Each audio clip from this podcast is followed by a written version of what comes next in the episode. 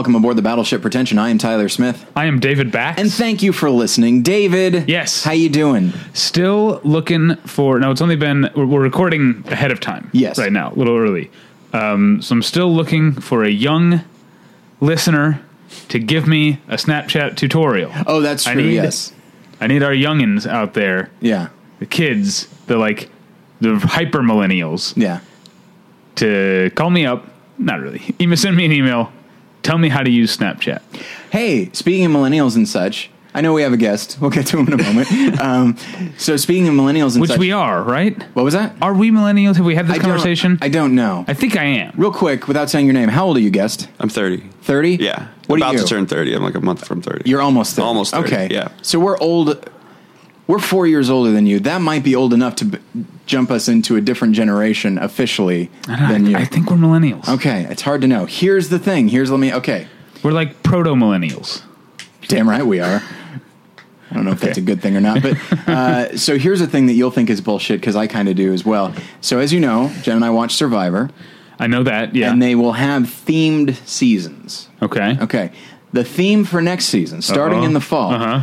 You know, I we were probably going to stop doing worth playing for because I'm, I'm going to be in school and stuff. Right, right. But what choice do I have but to keep it going when I'm watching Survivor, Millennials versus Gen Xers? Oh man, that's gonna be great. Will it? Yeah. Here's what I predict.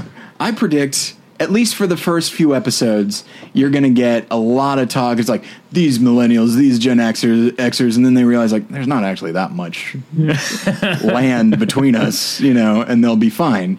But I, I, think know. millennials, the new sincerity. You know. is that what it is? Yeah. That's the. They're these are the, millennials are more. uh You know. Earnest and uh, positive people, I think, whereas Gen Xers are cynical. Which leads me to believe that you and I are Gen Xers because I, I hear Ernest, I'm like, ugh. It's like you guys, you're the world is going to chew you up and spit you out. Yeah, you know what? I'm. Uh, I, I I think I might be a Gen Xer in the streets, but a millennial in the sheets. I hate you so much. So that's the end of the show, right? And I mean the whole podcast forever. Okay, All right, uh, real, we got we have a guest, so real quick, let's pay some bills. absolutely. All right, this episode is brought to you by the film Woe, W O E, which has a running Indiegogo funding campaign. Woe tells the story of Grace, an elderly woman struggling with the loneliness of old age.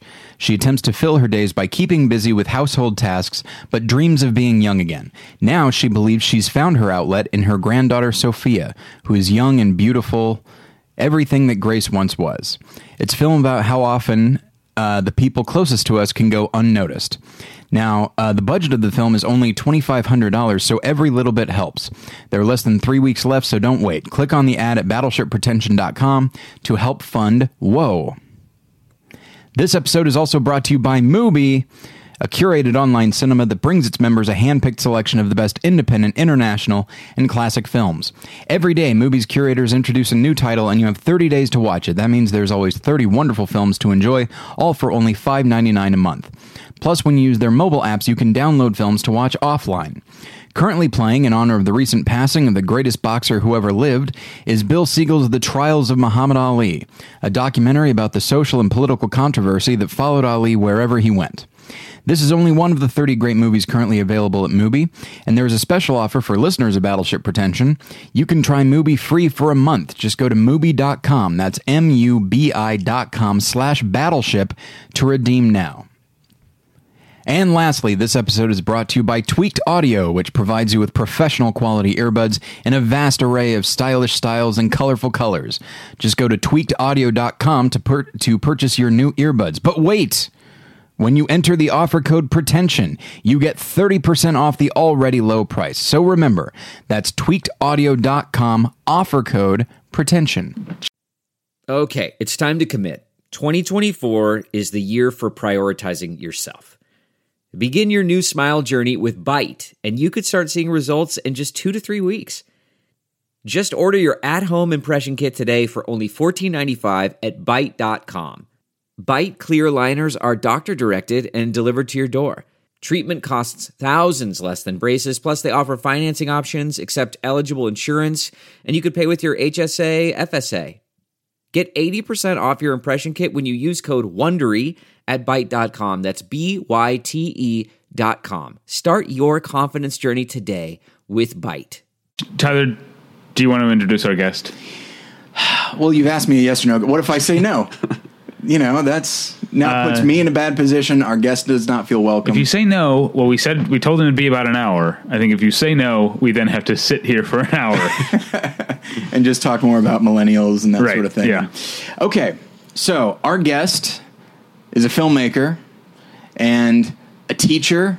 He's he's forming young minds, right? Yeah. Sure, Sure. Um, his name is uh, Ryan Moody. Ryan, how you doing? I'm great. Thanks for having me. well, for thanks being for here. thanks for being on. Yeah, of course. So we've got a lot of questions for you. Okay. well, let's start with the question I always start with. We have a first uh, a guest on for the first time. Where are you from?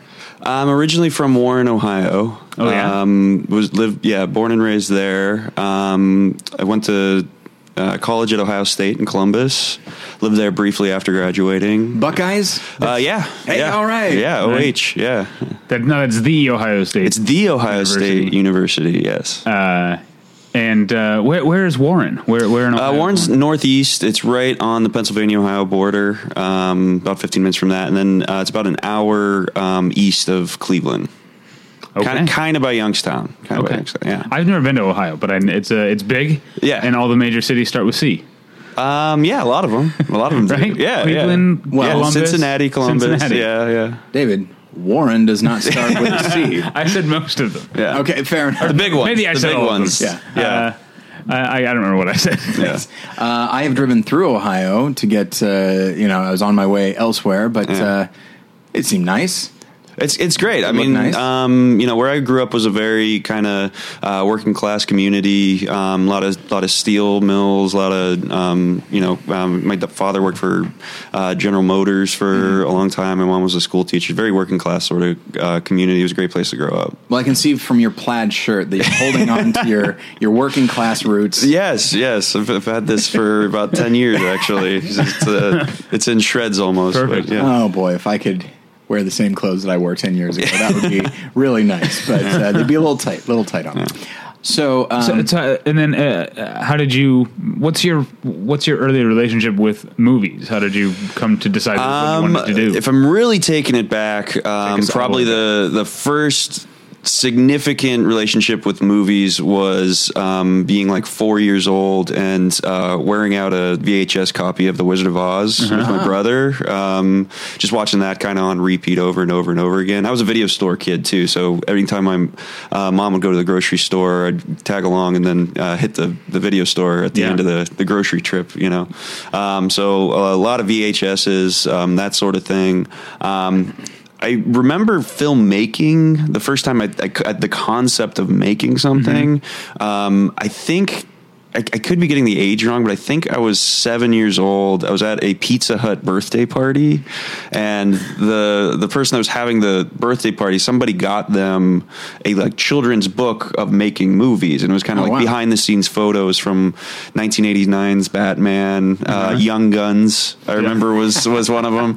Uh, I can't remember what the other ones were, and was it um, Young Guns too? It might have been. It might have been. uh, I just remember Emilio Estevez as Billy the Kid and uh, Michael Keaton as Batman. It's a it's a I do like distant this- memory. I do like this book that Yeah. zeroes in on Batman, Young Guns, Yeah. and Young Guns Two, Yeah. and nothing else. Well, it was it was like a uh, it was like a kid's book on how to make movies or how movies were made. Um, I th- I think some um, Spielberg movies were in there too, but Sure. the, like the vivid memories were like a, a camera in front of a cowboy and that being like, not- oh, that's that's not really a cowboy. It's somebody Yeah. that's like putting this together and that sort of thing. And also, Batman's always been like a you know Sure. big character, uh, you know, as a kid and still to this day.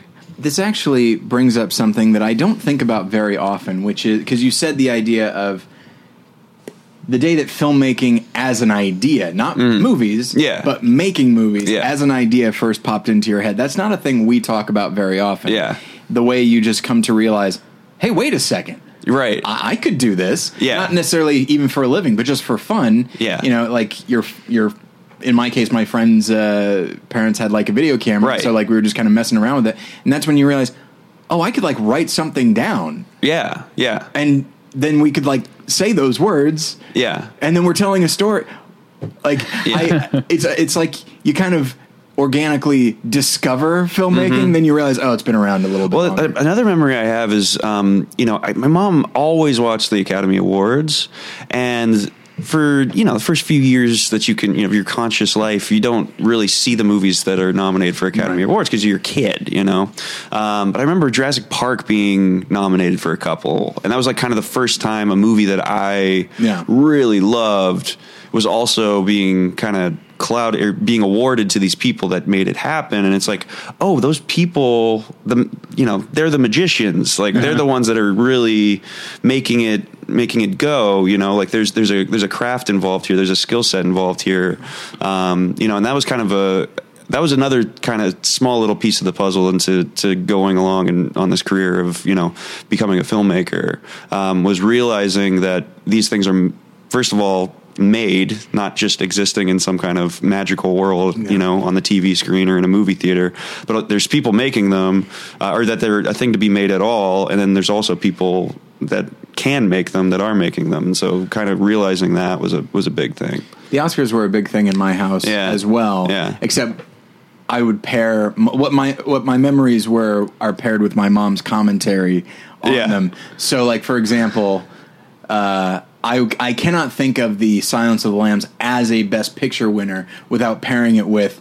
My mom being very upset that Beauty and the Beast did not win, and just saying that uh, why on earth would the Academy go with such an ugly movie yeah yeah instead of such a nice movie that people? Yeah, I remember. I remember like? very passionately rooting for movies that no one in the house had seen. You know, just like just because they liked the actor that's nominated, or they liked the you know, and it's just like, oh man, you know, for just for that moment. I also remember Yeah. my mom being upset that Gary Sinise did not win Best Supporting Actor. Oh, really? And then it went to Martin Landau for Ed Wood, a movie she had not seen. But she just uh, she had a theory.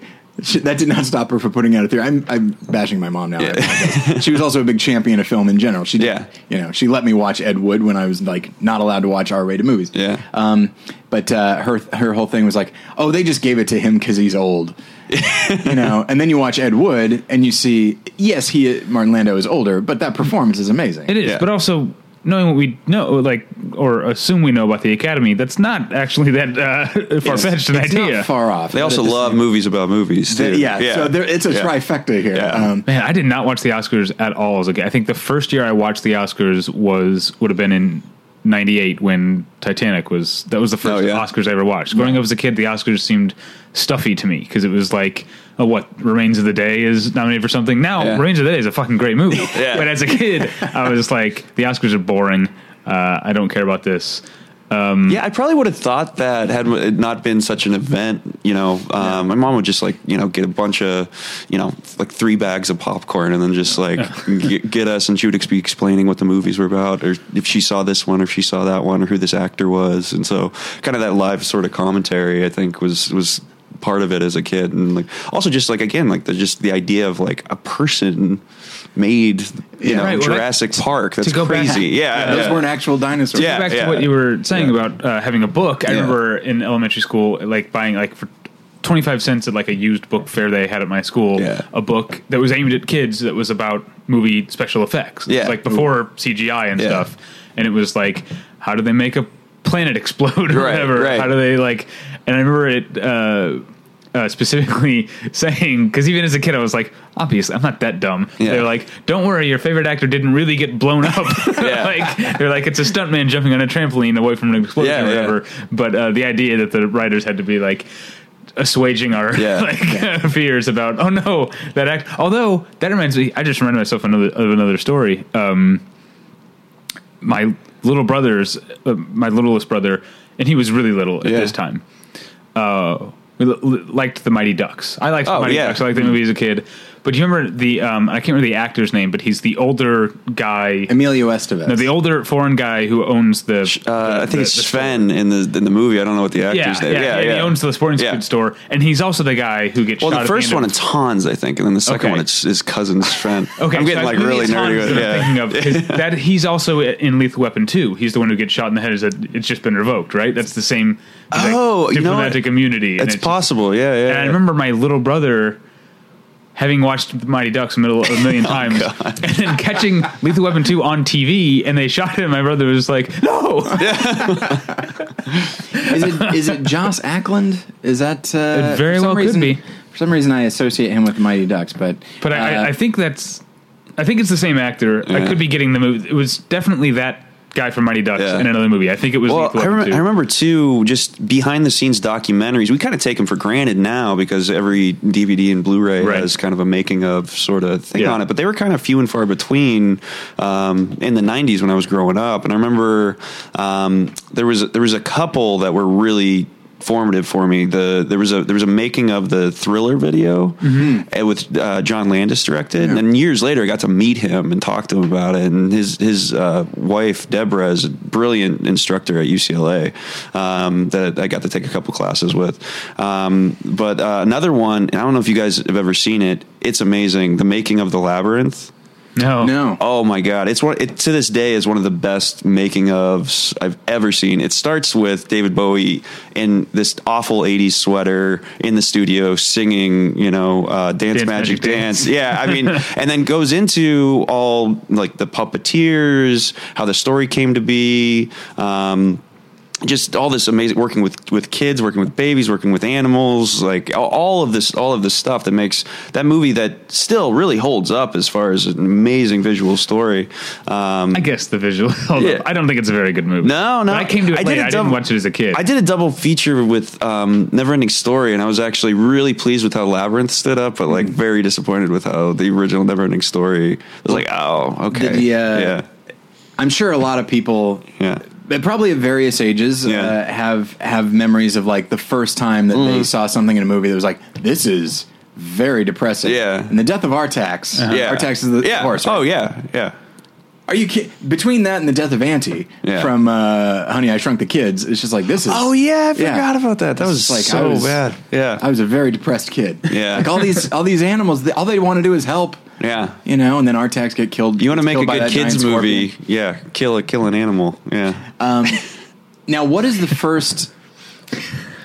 it's a weird transition. Well, it's that is that is like with Jaws. That's how you like Yeah. up the stakes. Yeah. Um, but uh, so what is the first film? And I sorry, we wound up kind of getting on Yeah. special effects. I'm going to stay there for a moment because okay. I, it's fun getting nostalgic. Um, what is the first film that like was like a special effects type of film that just like blew you away? It sounds like Jurassic Park was very formative. I mean, there's there's there's a ton of them. Like Wizard of Oz. I mean, Mm-hmm. was was a big one. You know, when just that moment when she walks into the world of color. I you know, not knowing anything about film history, you know, I just knew that was a big deal. You know, you could see that that was like a big deal. Yeah. Um, Labyrinth was a big one. Um, what were some some of the other ones I, I loved when I was a kid? The you, you guys were talking about it. I think in your last episode, that animated version of The Hobbit. yeah, yeah. Um, I, yeah, I, rem- I had I, a copy of that that wasn't a complete copy. It was like ripped from Sure. like TV or something and started recording early or too too late. Um, that one was was really huge. Um, other than that, there was like a lot of um, like old westerns that my my like. Uh, I remember watching. Uh, this isn't a western, but like. Um, uh, what's it called? Uh, cool Hand Luke. Oh, sure. Cool Hand Luke um, and uh, Butch Cassidy, and Sundance Kid, the spaghetti westerns with Clint Eastwood. Mm-hmm. Silverado. Uh, not Silverado. I loved uh, that as a kid. I don't think I've ever actually seen Silverado. It's that worth was- watching. Yeah. That was one that I um, used to. I used to do this on just uh, you know weekends, home during the day. You know, Yeah. the the local channel would be showing a block of movies or whatever, Yeah. and I'd put in a tape and just sit there. yeah. And then edit, like try to edit out the commercials. So I'd, Yeah. I'd be watching the movie, and as soon as it went to commercial, I hit stop record. Yeah. As soon as it came back, I hit record, and then I'd have a tape that was like Yeah. three movies edited for TV, but with no commercials, and then I could watch them. Yeah. Uh, That very conscious first viewing. Uh, like, yeah, when- yeah. and that time was, it just uh, right. That was uh, how I had Silverado taped off of TV, and I would watch it over. We, over. we had a copy of uh, um, a Christmas story that was Uh-huh. done that way, and the best part of it is like sometimes you'd forget, you know, and so you'd get this, middle of the you get this, uh, you jump into the middle of a scene, but you also get like these uh, isotoner glove commercials from like that's- 91, 92. That's, that's the thing is you're missing out on the commercials, David. yeah, which is something I didn't think of at the time. Yeah. but Yeah. since like I remember um, my uh, my ex girlfriend had a tape of um,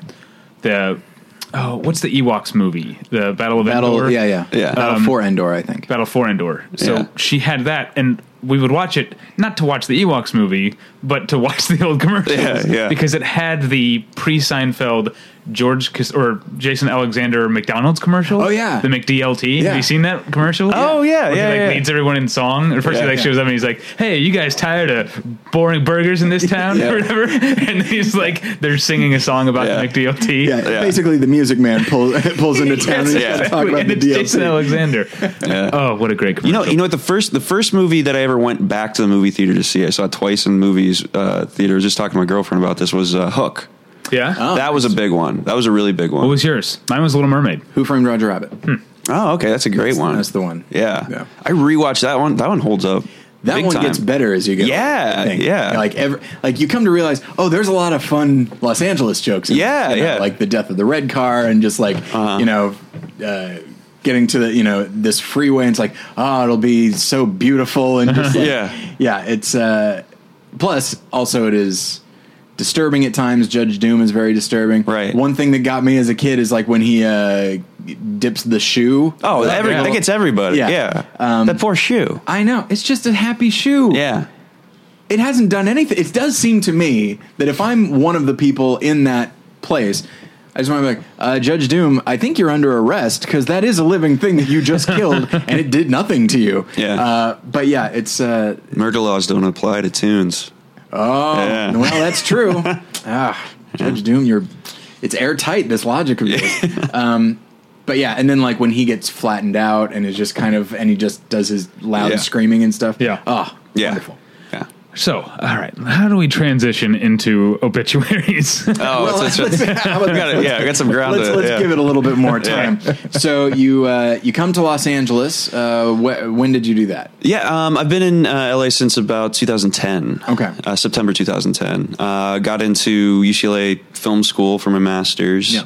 Um, and um, you know, before that, I was uh, in undergrad. I went to Ohio State, and they actually they have a great film studies program there. That's what I got my undergrad degree in. Uh, but they didn't have film production, um, and so I was in this club in at Ohio State that I probably spent more time, you know, doing that than I than I was in class, just making stuff on the weekends and, and doing these really small weekend short film projects, you know, all the time with my friends, and just kind of teaching ourselves, like, you know, how to how to really sloppily put together, Yeah. um, you know, a, a movie, um, and that ended up with like w- out of all of that like one okay short film um, that helped me get into UCLA and so I made the transition 2010 um, and it was uh, it was really pretty amazing experience just because it was a lot of time just concentrating on making a movie. Um, to me there was kind of like two distinct sort of people at UCLA. There's there's people that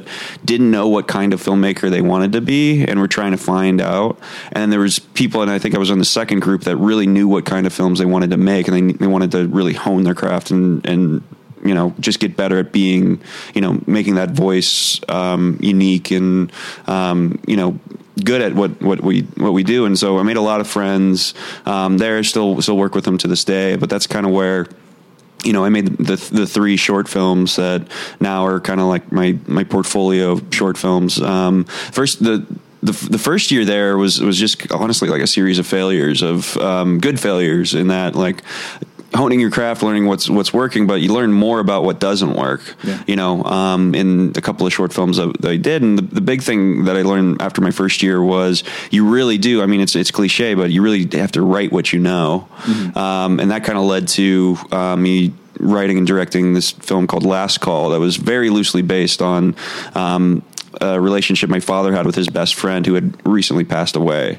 And that was the first time where I really just stripped everything out of it that was there just for cool sake. Every you know, like let's put a moving shot because moving shots are cool. Let's let's put a gun in it because guns are cool. And uh, even though there is a gun in that movie, but um, it is and framed really cool. but it's, it's it's it was a matter of like really boiling down like, what is the essence of of a of a film, you know, and that was just two two guys like there's there's a third character in it for a scene but honestly it's you know 17 minutes two these two characters what is their relationship what is their problem how do they solve it and you know really putting my own voice on them, but also people that I knew, like what would they, you know, say to each other, setting it in my hometown. And that kind of acted as like a base for, okay, this is a starting point now. All of the things that came before this is just kind of, you know, disparate sort of facts about movies and facts about um, movie making and stuff that I'm into, but not really connecting that tissue of, of what makes me as a filmmaker. And that was kind of like a, st- a, starting point film for me.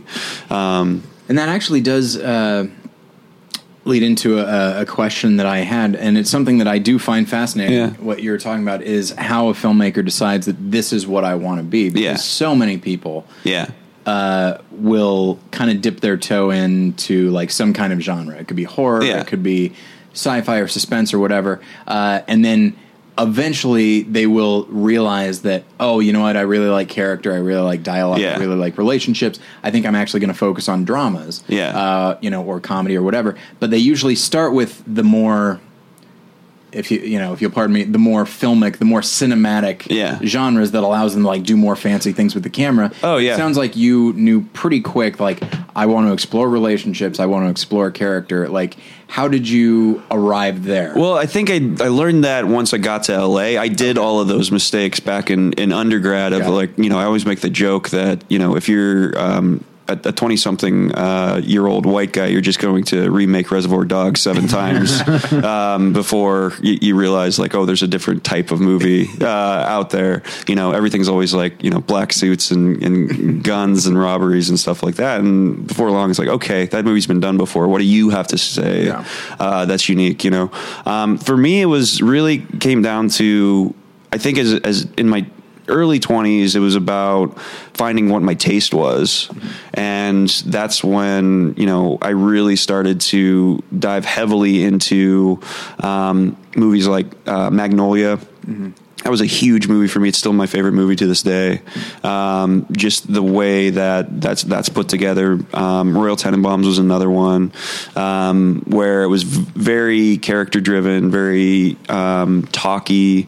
Um, you know, A Few Good Men was a, another big one because that was the first time that I like read a screenplay and then watched a movie. Um, you know, just as part of like an assignment for class, you know. And then I also fell in love with like uh, film noir in my film studies courses. Right. So going back to, um, I remember the first time I saw Double Indemnity and it just rocked my world. You know, like it, like I watched that I think like three times in one week, Yeah. um, and couldn't believe that something that old could be that um, impactful and that tense and that you know um, great of a story. So going back to those like Maltese Falcon, Big Sleep, um, Laura, um, a couple of like you know the classic noirs and, and and those sort of styles, and then visiting, learning about the neo noir sort of you know golden age movement in the seventies with like Chinatown. You know that was a that was a huge movie for me, Chinatown, um, and and learning like what about those movies made them good and made them important um, is because they're reflections on society, um, essentially, and that the the characters are re- they're character driven movies in that the plot's being moved forward not by something that happens but by decisions that the characters are making, and that was a huge realization, and that was really I think what I learned in Last Call was oh I need to move story forward through the characters' decisions, not through you know a, a plot device that we've seen a million times before. And it needs to be something unique, needs to be decision based, and so that was really what I learned on Last Call, and then. The next couple of years in film school was just kind of expanding on that and um, trying to find those relevant topics and writing what you know, maybe not in such a on the nose sort of constraint. I can't set every single film that I make in my hometown about people that I know. And so, how do you make something that is you, what you know, Yeah. but also a unique sort of character, maybe based in LA, maybe based in another city, maybe based in sci-fi, whatever it is, you know? And it's interesting that you say the idea of well, you got to make something because you're saying, well, it can't be based in my hometown. Yeah.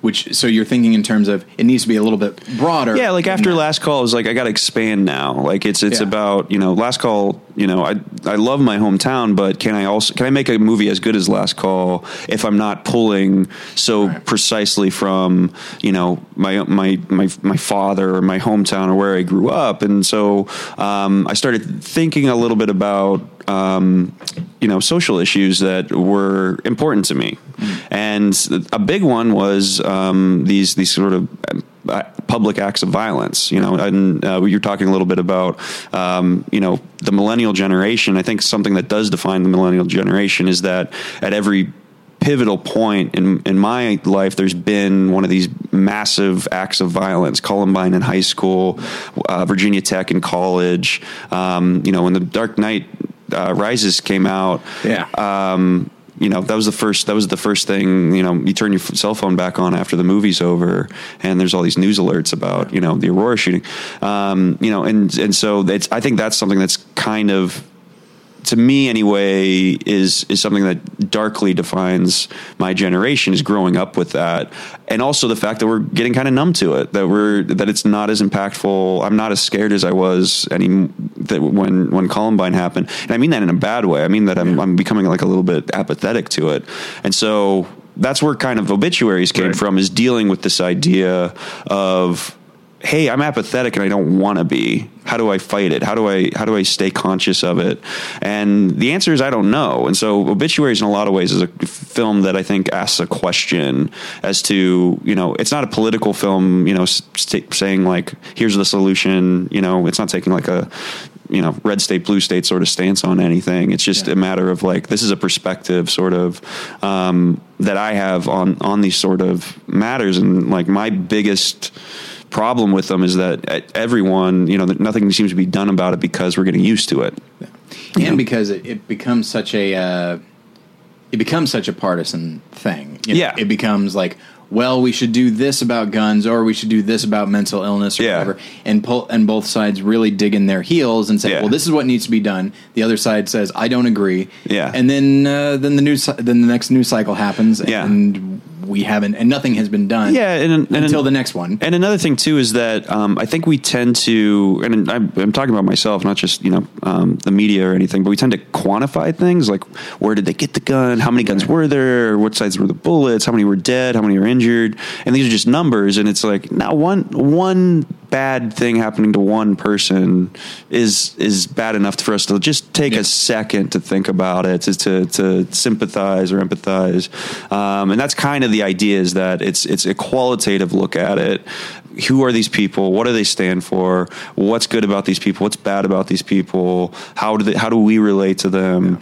Um, and so that's kind of kind of where the idea for it um, came to be, and the idea of it being it, obituaries, I thought was kind of an ironic sort of way of doing it because obituaries to me is it, are are so cold when you read them in the paper. Um, you see things like they enjoyed sports, and uh, um, you know these was a member of his local Lions club. You know, like stuff that's like very surface level facts about the person that doesn't encompass their life at all. And so that was kind of the idea is that all right, what if you took that language, Yeah. that mode that we're all kind of used to of, of how an obituary reads, but talk about something incredibly personal about these characters. Now, David, dur- eh, eh, okay, so I'm going to put you in charge of my obituary. I need you to make sure everyone knows how many podcast awards I've been nominated for. okay, my, for my other show, um, because that's personal. It's not, you know, and it's something. Sure, sure, proud of. Not sure, really. yeah, um, yeah. So uh, how, do you uh, want to? How, how do you, for the listeners? yeah. Can you des- describe? How do you describe obituaries? Obituaries is um, a series of vignettes um, about the victims of a school shooting that have that have were killed in a school shooting, and it's the vignettes are done in the style of an obituary, but instead of learning those surface level sort of facts, you learn about kind of secrets that they had. So, what what was the last thought that they had before they died? Who are they leaving behind? Who was their family? Who are some people that they hurt? Who are some people that they loved?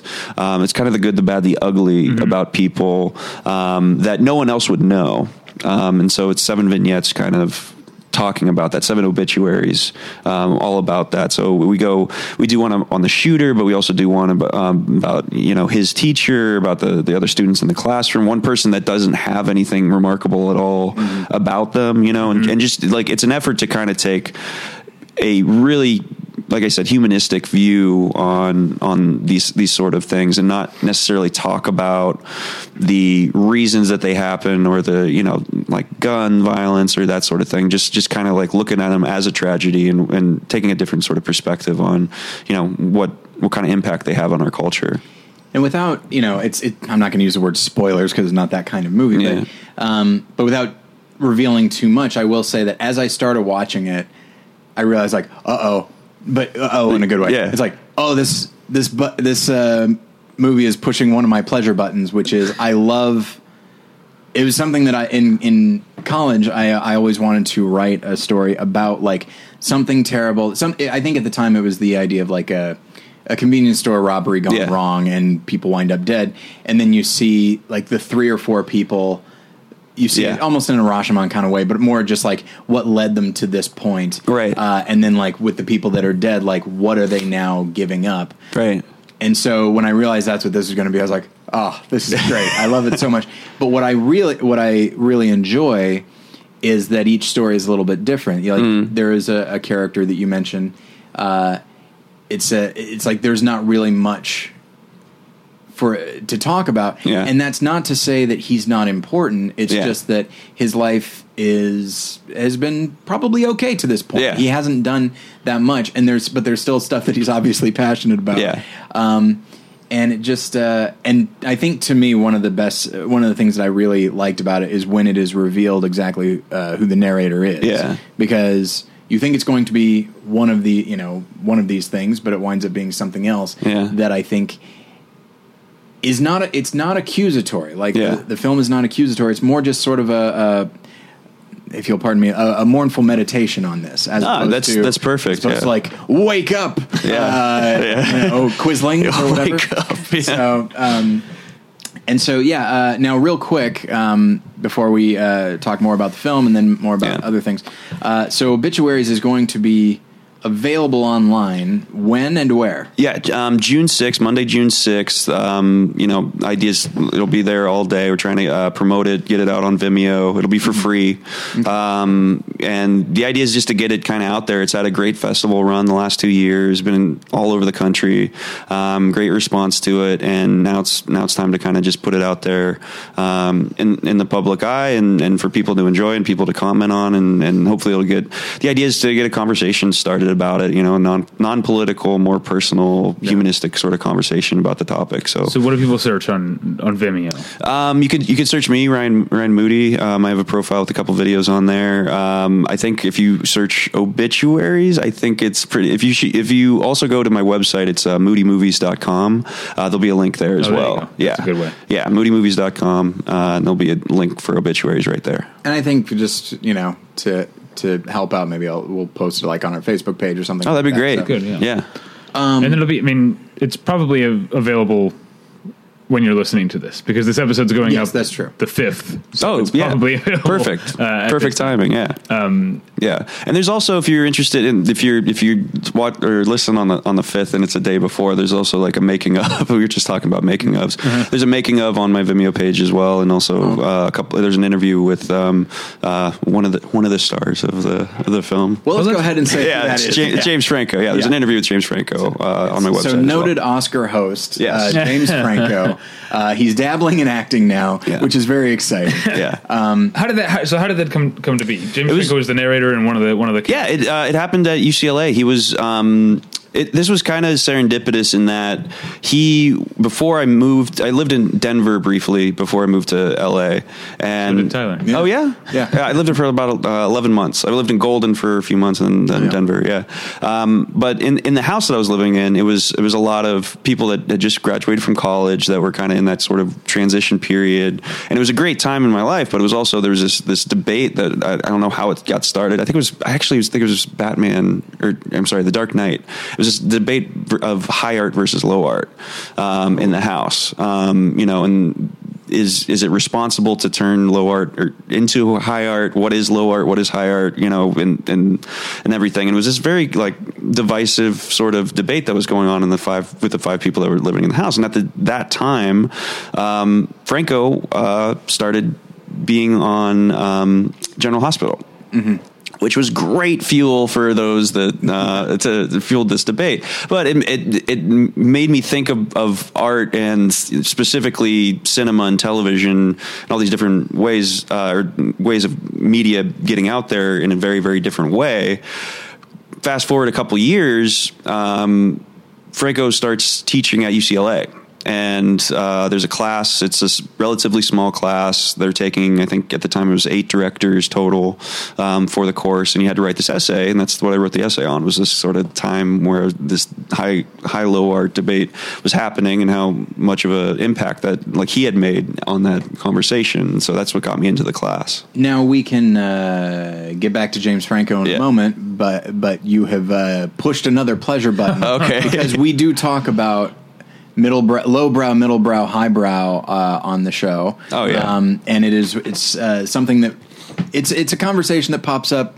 I'm going to say a couple times a year. Yeah. on here. Yeah. and so. Um, Obviously, you don't need to recite your entire Yeah. essay, but I'm I'm curious to know like uh, what were some of the different arguments that you had with your friends, and then where did you ultimately? I ultimately? think it started with uh, one of my roommates thought it was irresponsible of the Dark Knight to have a political message about surveillance in it because it's um, Batman is a character that um, is essentially either either for kids or for people that are consuming media with not such a critical perspective. And I took a I took a pretty strong stance against that. That like that's what makes that movie so good is that it's elevating a character that we all know and love in our sort of American mythology and making it relevant to today's culture.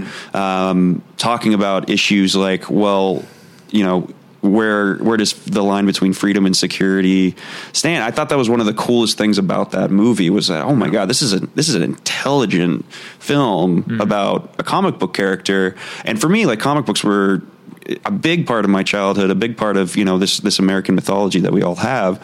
You know, why not?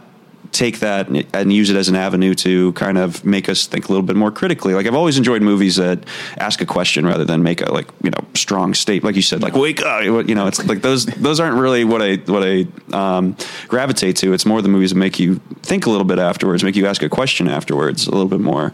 Um, and so that's kind of what started that debate. And then for uh, James, it was I, I think he was he was having some pretty critical success at that point. I don't think 127 hours had come out just yet, but I think it was about to. It was right around that time. Yeah, it was right around that time. So he was it was at his kind of like critical success. He was being considered, you know, a, a very good actor at that time. He'd he'd, he had won the James Dean uh, Emmy or Golden Globe Hmm. um, already, um, and so he was he was considered an A list actor, you know, or at know least pretty close to it. Right around then, like, Yeah. uh, I think his performance in Milk really jumped. Yeah, as well. Milk, yeah. 2008. Gus Van 120 Sant, Yeah, right. So I think, Um, yeah, that was probably like the height of his Yeah. like respectability and visibility yeah. and fame level. And so for him to go on a soap opera, which is I think widely considered low art, you know, I don't think they're you know I'm telling stories out of school for people to think it's that, and um, I think it's I think it was a great way for people to kind of think about the way they consume media because because the idea was like it's ridiculous that James Franco is on General Hospital, but then the second thought Playing is a character named Franco. Franco. yeah, yeah. I know. I great stuff like that, that. Yeah. Yeah. But the idea is like the second, like that's your first thought. This is ridiculous. The second thought is why is this ridiculous? Mm-hmm. Because everyone else is an actor on that show. You know, like they're they're they're they take their job seriously.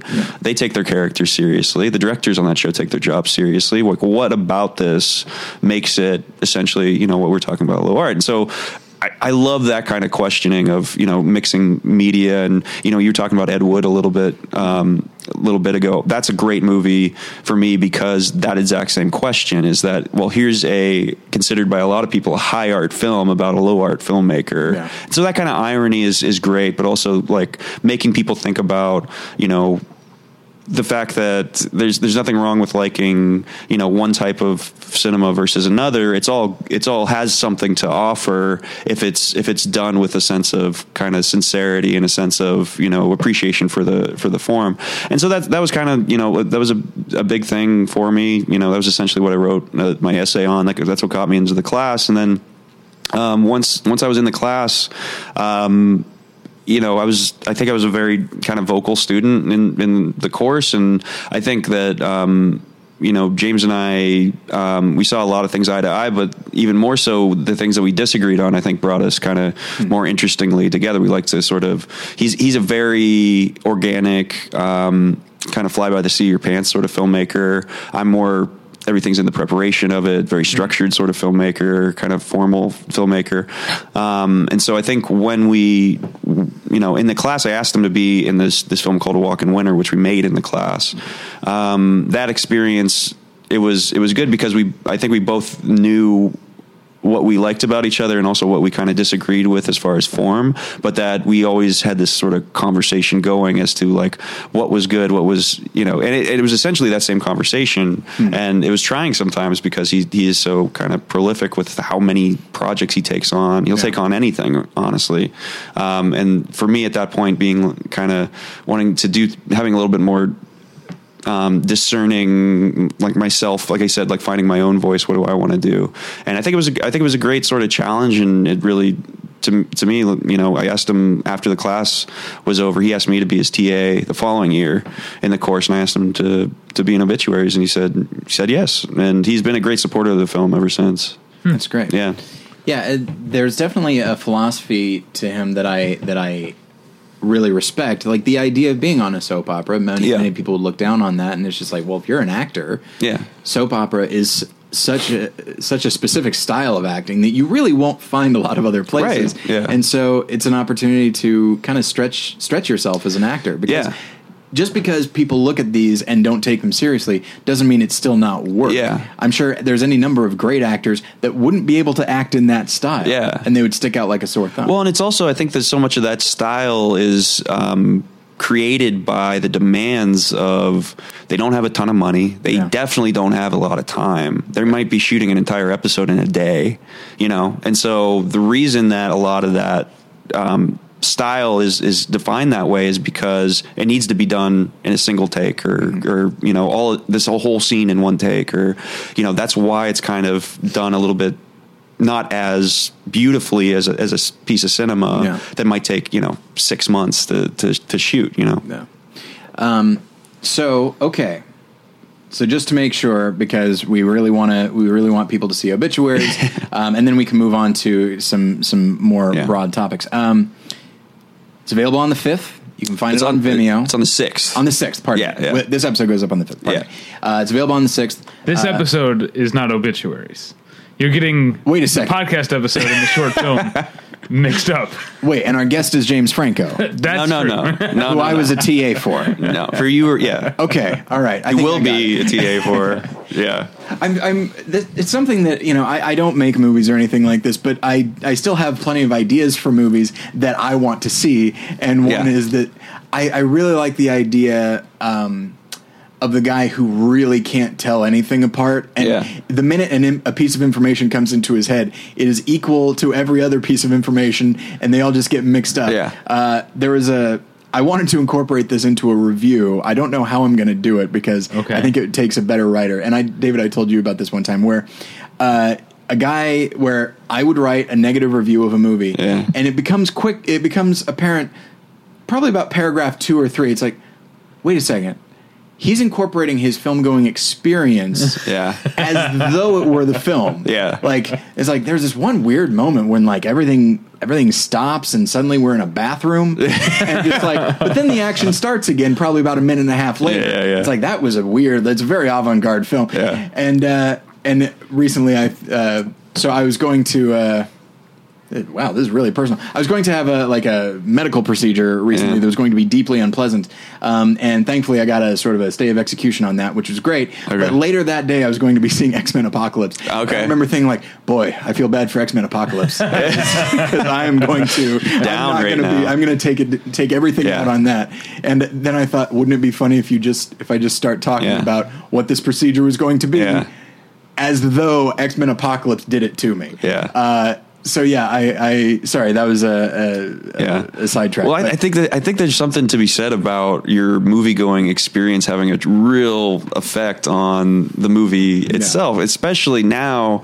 Um, my friends are going to laugh at this one, but I'm, I'm constantly like I'm always the guy that says turn your phone off in Sure. the theater, like like without fail. Like if it's during playback at all, like I don't care what what it is, it's like Mm. turn your phone off. And now people are getting these Apple watches. And the Apple watches turn on and off on their own. Hmm. Like they like hmm. they don't even have to be like looking at their watch, and it'll just like this little light will come up. Ugh. Oh, it drives me crazy, man. Yeah, and I do like that for a, that when I think it was AMC, the the vice president of AMC or something, who talked about the idea of having having like screenings or being okay with like Yeah, looking at their mobile friendly. Yeah, yeah. And uh, and I'm glad that that lasted about 12 seconds. Like everybody, everybody Yeah. from filmmakers to audiences, everyone said like, "This is the worst thing you can ever do." Yeah. and he even I think he was on some kind of panel, Yeah. and he was defending. He's like, "Well, we're, we want to live in the 21st century and all that," and everyone just shut him down. And Yeah. and I think they actually, I think AMC had to like put out a statement, Yeah. saying like, It was great. We've heard you. Don't worry, this Yeah. isn't going to happen." No, I'm I'm I'm for the you know the Drafthouse policy. Like Mm-hmm. phone comes out, you're out of the theater. You Here's know? What we need. Yeah, Here's what we need. Right now, you go to a theater, AMC Yeah. theater. You've got an armrest, right? Yeah. That you can either choose to have up or down. You want to hold your, uh, you know, your sweetheart's hand or whatever. Yeah. Sure. Uh, you have it up. Your best girl. yeah. yeah. Main special squeeze. lady. Yeah. uh, or your bow. You know, if you're, Absolutely. uh, One way or another. Your number one fella. We can all agree that you're sharing a milkshake. You both have straws. Right. yeah. So I'm going to take that to the extreme. Here's what Okay. AMC needs: is entire enclosures around every seat, Oh, okay. where you can choose to like, okay, I'm going to take down the wall, but every like row has a hood over it, and then has like walls that can come down in between the seats. Something seats. private in case you want to pull your phone up. Yeah, so that person, like, you know what? As long as No it one can see doesn't bother my viewing experience. Yeah. I was. Uh, I thought you were going to say that in every armrest there's like an uh, an EMP option, like an electromagnetic pulse that you push it, and, and all the phones. an turn off. eject an eject button. Or Oh, something. that's an option too. yeah. It literally ejects you from the theater. Yeah. But then, you, then you're it's, it's like this fucking. Now I have to stop paying attention to the movie so I can find exact so I can Right. work out exactly what scene Yeah. I want to eject. Oh, that Yeah. was the wrong one. Oh well. yeah, it'd be interesting to incorporate into into a review. About halfway through the movie, some one of the people next to me went flying through the air. Yeah, Uh, but I found the movie got a lot better after that. um, All right, I hope I hope the AMC guy is listening because I think my idea is gold. I think it's a license to print money. Well, what do you have you guys talked about a screening room? Wait, in what sense? The the new um, it comes out the same day uh, for like fifty bucks, and you like and Oh, your that house- sort of thing. Yeah, yeah. That you can- Sean yeah, Parker's sort of brainchild. I don't think I know what this is. Oh, really? Is that the day a mo- like a major studio release, the same day it comes out in theaters, you can also rent it on demand, but Oh, it's like for a lot of 50 money, to right? fifty to seventy dollars. It's like something like That's that. But right. the the idea is to not necessarily like oh home viewing you singular. You could do that if you had fifty bucks that you could you know put out. But the idea is that like trying to create these these mini communities of so you're not necessarily going to a movie theater, but you're having like ten friends over to Yeah. watch a So it's like a pay per view kind of. Sort of, yeah, like yeah. like creating like a pay per view sort of situation. It's, Uh, what has been the response to that? so there's like uh, James Cameron thinks it's a terrible idea, and Peter Jackson thinks it's a great idea. Spielberg, I think, is behind it. Okay. I think I'm on board. I think I'm on board because it does. It acknowledges that film going can still be communal. Yeah, Uh, you're still paying a lot of money for Yeah. it. I do. I could see the studio is not getting behind it because I feel like there's probably a high yeah, risk of Yeah. you know pirate, Piracy, pirating sure. and stuff like Yeah. that. But I think I'm. I think I'm okay with it. Your thoughts? it's it's interesting to me because there is something very almost like a religious experience about going to a movie mm-hmm. theater for me, and I don't want to lose that. Yeah. But that being said, it does drive me crazy when I'm the only one in the theater that's acting like that. So like talking about like the AMC situation, Yeah, yeah. when everyone has their phones out or somebody's got their, you know, feet up next to my head like during during a thing, like the way that people kind of revere the cinema is not the same anymore. No. And so if it's going to help with that by making it or maybe it's a smaller community of people but we're all like actually watching the film, Yeah. you know. And I, I've already kind of done that now that TV's kind of moved in that direction, like, like on demand TV. I remember like when Lost was on, like everyone just getting together Yeah. to watch like an Yeah. episode of Lost, or like right now Game of Thrones.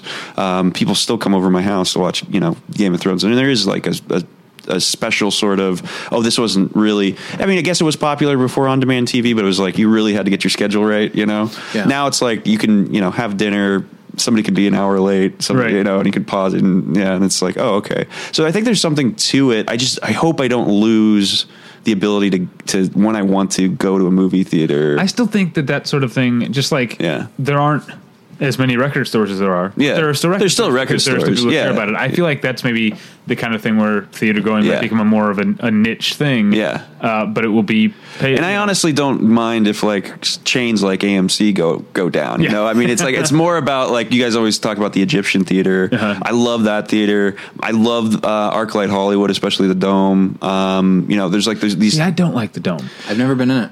I, it's That's you've never been in the Dome. Wow, I think it's good for event films when it's full. I don't like going to the Dome in like week six of something, and it's like you and Yeah. twenty other people, and it's like wow, this is this is cavernous. You know? Yeah, I think I saw Yeah. like uh, Disturbia Yeah. in the dome on like a weekday Really? afternoon, and there's like three people in the Yeah. entire dome. yeah, that's that's not what the dome's for. I think it's like That's more how for you an wanna see event. Disturbia, though. Yeah. Um, but you know, like some of these, you know, we live in Hollywood, and some of the best movie theaters in in the world are are here, and I would hate to see them go away. Yeah. If it's if it's gonna if it's it's a matter of like a chain going away, I'm not. I'm not super opposed to that idea. Yeah, I- uh, it's more. It's more about these like you know like these cathedrals to cinema. I just don't want, want them to ever you know fade. Here is actually my. I'm I'm reminded of a, a time that I was I was interning at a company called Angry Films. Uh, it was a very small company, Yeah. but they would they would be. It was one of those things where they would become attached to a movie and they'd be like one of eight production Yeah. small production companies Right. associated with it. like they were part of Transformers as was as were like a number of other companies. Yeah. But anyway, while I was there, so but they also did produce movies on their own, but they were always very small. And um and I do recall uh, hearing my boss talk about uh, a movie called While She Was Out, which stars Kim Basinger. It was directed by his wife, so it was very. It, it was a, very Mm. Yeah. small film.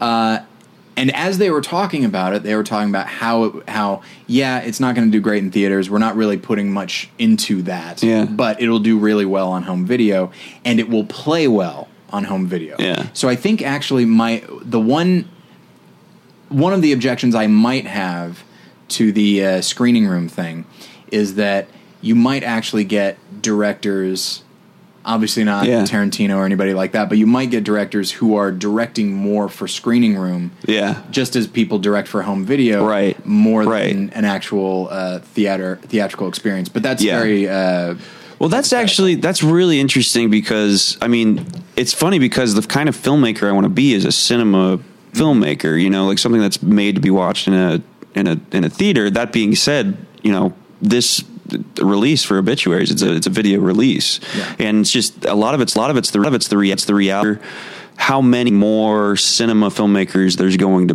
there's going to be if you think about big sort of filmmakers in the last kind of 10 15 years you can kind of count JJ Abrams but JJ Abrams got his start in TV Yeah. um, for me it's like Christopher Nolan was really the last recent you know blockbuster cinem- cinematic big filmmaker to come out in a long time to make like his his mark on like cinema the art form Yeah. um, there's a lot of great filmmakers that can come out, but they've always been more in the independent realm. Like Jeff Nichols, for example. Sure. I think he's great, right? And he came out after Christopher Nolan, but his movies comparatively are much small, small enough that Yeah. it's not gonna. You're not missing anything by not seeing it in a movie theater. Where it's like if you if you go to see Interstellar and you're watching it at Yeah. at home, I mean, there's a big difference between that and the Dome, you know, or 70 I'm going to go ahead and preemptively shed a tear for the inevitable Jeff Nichols directed superhero movie. Uh, you we're think it's going to happen? someday. I it think he'd be happen. okay. I think he'd be okay with it. I mean, Midnight Special, I really liked. I haven't seen it yet. Not Really? Have I. But It's I re- do. I, I like the way he uses special effects Yeah. in uh, Take Shelter. Take Shelter, Yeah. great. You know, so I think he could do okay with it. Yeah. Maybe he could do one like like the movie Super. You know? Okay, yeah. I, Which I, is- I meant like a franchise. yeah, which Yeah. is a much better uh, superhero movie for me than Guardians of the Galaxy. Really? Yeah, uh, but I, know. it's a great double feature, yeah. sure, absolutely. um, but uh, yeah, and and while I, you know, foolishly, maybe idealistically, uh, I feel like every movie, even if it was made with like home video in mind, it's like every movie will probably be better in the theater. Yeah. But you know what? That's pro- that. Now that I say that, I don't think that's true because There's- there are some mistakes that if you uh, some Yeah. mistakes are just a, a visual choice that when you get when you make it bigger, Yeah. it's just like ooh. I Well, there's- I can't ignore that anymore. There's there's some and there's a lot of movies that I would never have seen in the theater just because of the slates that happen every weekend. You know, I, I go to one a week, and I think I go you know, probably more often than most people do. Once a week, I think, is uh, you know more than a lot. Um, but I also probably watch two at home Mm-hmm. a week, and I would have never seen Bone Tomahawk last year. You know, in the theater if if that was my only choice. It's one of my favorite movies I saw last year. It's wonderful. Yeah, love that movie. Love that movie. Um, Do you wish you'd seen it in the theater? I wish I would have, but it was also like if that was going to go up against you know something that that is more of like a theatrical movie for me, probably going to go see that. But wouldn't you want to watch that scene Now with a group of people? what, with what a whole was his theater full? Oh, You know Nick, right? scene- Yeah, Yeah. Poor Nick. Poor Nick. I- I Poor Nick. Oh, yeah. yeah. One of the That's- goriest scenes. Yeah. I would say. I would say it's the goriest scene I've ever. s- I, I, it- I've never seen. Here's the thing about it is that there's a there's a lot of movies where it's life or death stakes. Yeah. that is so gruesome of a Yeah. of a death that it it raises the stakes so far beyond. You, I mean, I was in my girlfriend and I were, were on the floor just like watching it, like terrified, terrified of like what could possibly happen Yeah. to Kurt Russell. You know, like the stakes are so high at that point. you You know? guys- you guys are making me want to watch it less now. Oh, it's I'm so good. like, But it's so of- good. It's so marvelous. I think it's like. Yeah. I think it's maybe my favorite Kurt Russell performance. Richard Jenkins is amazing. It's my favorite Richard Jenkins for sure. It's, yeah. insa- it's like a wonderfully written script. Yeah. And what's more is that gory scene because we don't and we just said who it happens to, Nick, but you're you're going to know that when you go in. Poor Nick. That like Nick's, Nick's not long for this uh-huh. world and he's not going to go out well. But even the way they write Uh, even the, the, the lines right before that Yeah. are so meaningful. They actually give Yeah. like Nick, who's not a super developed character, Yeah. They give him even his own little moment Yeah. of like trying to comfort someone else. It's so that Yeah. when when we eventually see this, we were always like, I think I actually have a general idea of who Nick Yeah. is now, and so what's happening to him is so much worse, Yeah. uh, than if he was just some throwaway character. Yeah. I'm scared to watch this movie. you've got. Oh to yeah, you it, should Dave. be. You should both. Of, you should be scared and also watch it. Yeah, Yeah, be very afraid. Yeah. uh, but always be moving forward. Yeah. Always be closing, and just.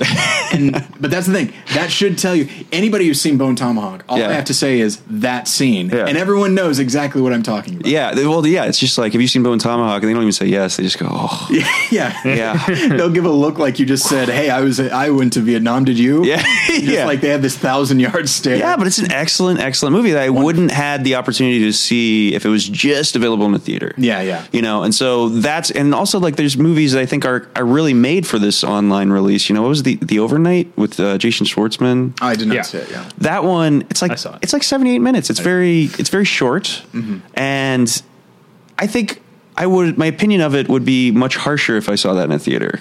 I, to me I it's saw it in a screening room and I didn't think much of it, so maybe uh, yeah i mean just like kind of you know like on a, on a couch end of the day end of the work day you don't want to like you know do much else but you're not ready to go to bed turn that on. It's actually pretty funny you know? But i don't think it would it would hold up to you know a bigger sort of and then it was also like shot very you know very conservatively one locate well, relatively one location Yeah. you know and it's it's like well that movie would have never i don't think been made if this venue wasn't available to it and i enjoyed it and it's allowing you know these these artists to you know the writer, director, um, actors to kind of express themselves, um, you know. So I think there's there's positives to it. I think the the the downside is I would hate for anything to ever be taken away because of screening room. You know, if it's gonna if it's gonna empower people, more power to it. You know, But we kind of already seen uh, something you just uh, said made me think of when you talked about venue. Um, I don't know if you heard if you heard like Steven Soderbergh talk about behind the candelabra and Yeah. how like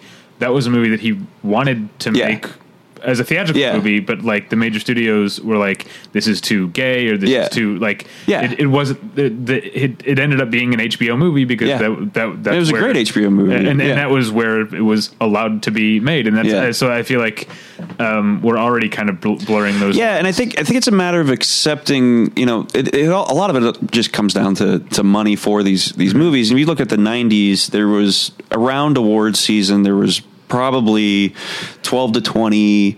You know, middle budget movies, Uh-huh. and that's what we're seeing go away is the middle budget movies, like a Right. like a thirty to forty million dollar big star but dramatic acting sort sort of film. There's there's still a couple of them, you know, and David O. Russell's still doing you know his thing with them, um, you know, and Tarantino is kind of doing, although his his budgets are keep going up and up and up. Yeah.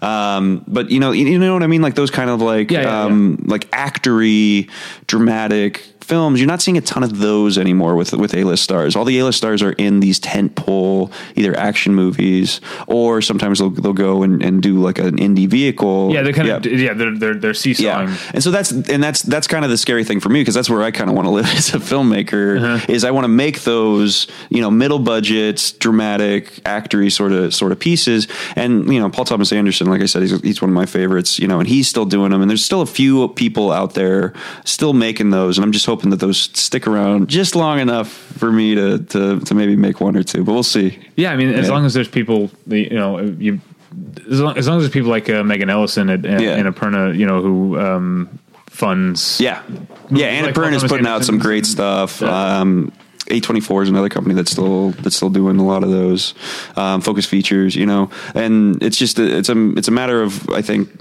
yeah, like keeping that sort of alive and well is you know I that's that's the only I think the the biggest threat that that screening room makes is is to I think that type of film, Right. You know, but I mean the, on the other end of it, there's a lot of positives too. A lot of indie f- films that would never get made. So who knows? Yeah. Well, we said we would go an hour. It's Yeah. been an hour. Has it been an hour already? Yeah, it's Wow. been over an hour Yeah. actually. These things Um, fly by. yeah. I always like when someone's like, "Already?" Yeah. It's just like, "All right, we're doing our job." yeah, but no, this uh, this is great. I feel like we had t- touched on some great conversations that we should we should have you back to talk about these things. That, Oh, I'd uh, love flesh to. them out and talk about them more length. But we also had a great conversation about obituaries, which, which people can find uh, probably now, if not now, then tomorrow, the sixth, um, uh, on Vimeo or by searching what, what, Mo- moodymovies.com. Yes, moodymovies.com. Um, so Ryan, thank you so much for being here. Thank you guys for having me. This was really fun. Absolutely. Um, real quick, you can find us at battleshippretension.com or um, email us at david at battleshippretension.com or or Tyler at battleshippretension.com. You can find us on Snapchat at battleshippretension with no vowels. I don't know what to do with it yet, but that's where we are. Um, this look, uh, you know what this is right that? here? Gen X versus millennials. Oh, man, we are true. playing out. you are the- a little bit younger than me. Yeah. the cutoff is that little six month mark. um, So uh, yeah, you can you can find us in all all those places or on Twitter at Davey Pretension or at Tyler Pretension. Tyler's other podcast is called More Than One Lesson. Um, you don't Yeah. really know what's going on. like, I, we're recording this far enough in advance that I don't really know what we're doing, but I can say that recently we have talked about The Lobster. Um, we've talked That about was The an interesting Revenant one. and Chappie. The Lobster. I, uh, the Lobster, as of right now, I believe is my favorite movie of the year. have you seen Really? like the recent like trailers for The Lobster? I have not. Where they're trying to make it seem like sort of a goofy romantic comedy type of thing. Oh, you know what? Here's the thing. Obviously, uh, that's incorrect. Yeah. But I kind of love it because I want people to be like, "Oh, it's a romantic comedy. I'll go in and watch I it." do like when I go into a movie having a completely wrong impression from the trailer. Yeah, yeah. Um, so that's that's that. Um, my other podcast is called Hey Watch This. I don't know what's coming up this week um, because we're recording so far in advance. Our most, most recent episode will be about Nashville and Preacher. That's uh, the one we're recording. I got to be on set on Preacher. Oh yeah, Yeah, that was a that was a really cool experience. Dominic Cooper is is amazing on that show. Yeah. I saw Yeah. I saw the I saw the pilot um, Yeah. obviously because it's aired at this Yeah. point. Two episodes have aired at this point, but uh, only one has aired at the point of this recording. uh, time travel. Yeah. Uh, so that's called Hey Watch This. You can find all of it at battleshippretension.com. Um, Ryan, where can people find you other than moodymovies.com? Do you have a, a, a Twitter? Um, yeah, at Ryan B Moody, um, and that's also my Instagram handle. You can find me there. Okay. Um, and uh, yeah, I'm I'm teaching at Emerson, Los Angeles now. Um, just wrapping up at Studio Four uh, in Los Angeles. Um, so yeah, there's probably be some more classes coming up too. All right, exciting. Thanks for being here. All right, thank you guys for having me. This was really fun. I agree. right. Uh, thank you at home for listening. We'll get you next time. Bye. Bye.